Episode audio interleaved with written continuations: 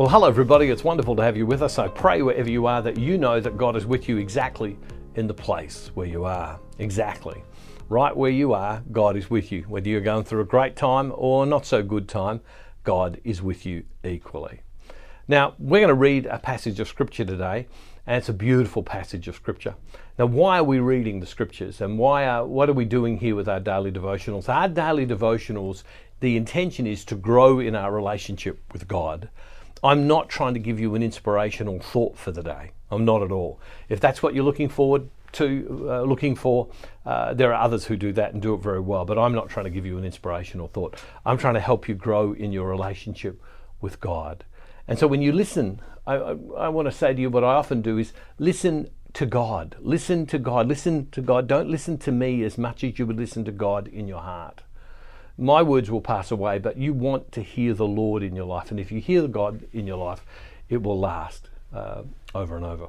Well, I'm going to read uh, this passage of Scripture and I pray it blesses you. We're going to read from Mark chapter 8, verse 22, and it says, They came to Bethsaida, and some people brought a blind man to him and begged him to touch him. And he took the blind man by the hand and led him out of the village. And when he put saliva on his eyes and laid his hands on him, he asked him, Can you see anything? And the man looked up and said, I can see people, but they look like trees walking. And then Jesus laid his hands on his eyes again, and he looked intently, and, and his sight was restored, and he saw everything clearly. And then he sent him away to his home, saying, Do not even go into the village. It's a great passage of scripture. There's so much in this. Uh, Jesus comes to a village, Bethsaida, and they bring a blind man to him. And what do they want? They want healing. See, Jesus' reputation had gone before him, and uh, people were bringing people to him. And what does Jesus do? Jesus takes the man, and, and what does it say?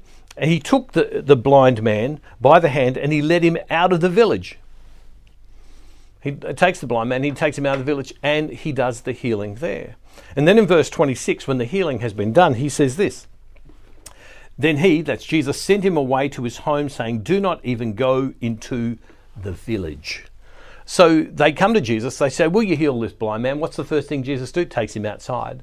When the healing has occurred, what does he say to him? Don't go back into the village. See, for many of us, when we want to make real change in our life, we really want to make change, we're looking for healing, for wholeness, for difference in our life. Sometimes what we have to do is walk away from the environment that we know Sometimes we've got to walk away and outside of the, the relationships that we have. Sometimes we've got to change the habits that we have because those things prevent God working in our life. And sometimes it can be the environment, uh, sometimes it can be relationships. And sometimes the relationships that hold us back from responding to God as best we can sometimes are people who love us tremendously. For example, when I first began to talk about doing this kind of work, I'm married, I'm not a priest, uh, I'm, I'm a married person. And I remember going to my dad and mum and saying, Hey, I have this thought that I think there's a way to share the gospel and to be able to do it differently and to be able to do it as a, as a, a layperson. And I remember, I remember my dad used to say to me, Son, but people aren't doing that. People aren't doing that who are like you. And, uh, and my dad used to say to me, son, get a safe job. Get a secure job, son, because what would the security be? And at the time, he was right. There wasn't anybody doing it. I remember talking to an archbishop and him saying to me, Bruce, he says, you're alone. He's, and, but I remember the archbishop saying to you, you must not give up. My dad was saying, don't do it, you must give up. Now, why was my dad saying that? Because he didn't love me? No, my dad loved me tremendously. My dad was an awesome, amazing, incredible man. But it was because he loved me, he didn't want to see me get hurt. And sometimes what we have to do, even to people who love us, we've got to limit what we allow to touch us because it can hinder what God wants to do in us. You all know what I mean by that. It's not that you cut them out of your life, it's that sometimes you have to prevent what's said to you stopping you from being who God wants you to be.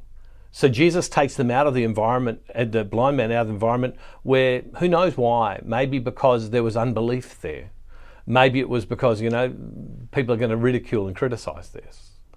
And maybe Jesus was saying, hey, now the change, now the healing has come in your life. Don't go back in there to those voices that will go, oh, that's not true. That's not real. That doesn't work. That, it'll only last for a moment. You know what I mean? You know what I mean? Sometimes we've got to make the change for the healing to come into our life. Where in your life today do you need to limit the voices that speak to you because you want to make change in your life? Where is it today that you need to change the habit or take yourself into a different place where you'll have to develop a different habit because your habit has you captured?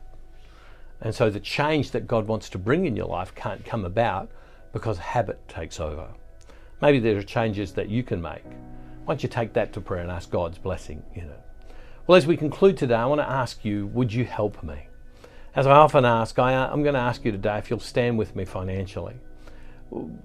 Proclaiming the gospel is tremendously difficult, and yet it changes lives. We're only a few days away, a couple of weeks away from Lent, and, and people who met us last year, I'm getting email after email uh, and messages from people and calls from people. I only uh, connected with you 12 months ago, and it's had tremendous change in my life. Uh, that wasn't because of me, that was because so many people helped me find those people. Uh, the gospel changes lives, it brings healing to people, it brings hope to people.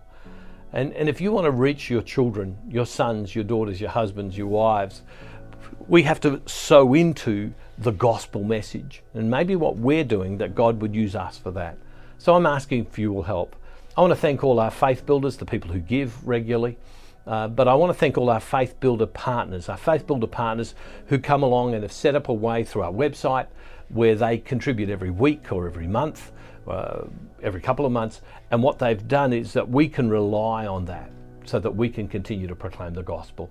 Can I ask you today to to please give prayerful consideration to helping proclaim the gospel so that people can change their lives, just as we've read in the scripture today. Move out of environments to be the women, the men that God is calling them to be. Let me pray for you. Loving Father, I thank you today that you're with us. Allow us to hear your voice, to experience you, and to know you powerfully. Lord God, and bless us as we give, and bless us as we change the environments we're in in order to be the men and women that you're calling us to be. And Father, we make this prayer in the name of Jesus through the power of your Holy Spirit. Amen. God bless you all, everybody. See you next time. And don't forget, wherever you are, that God is with you.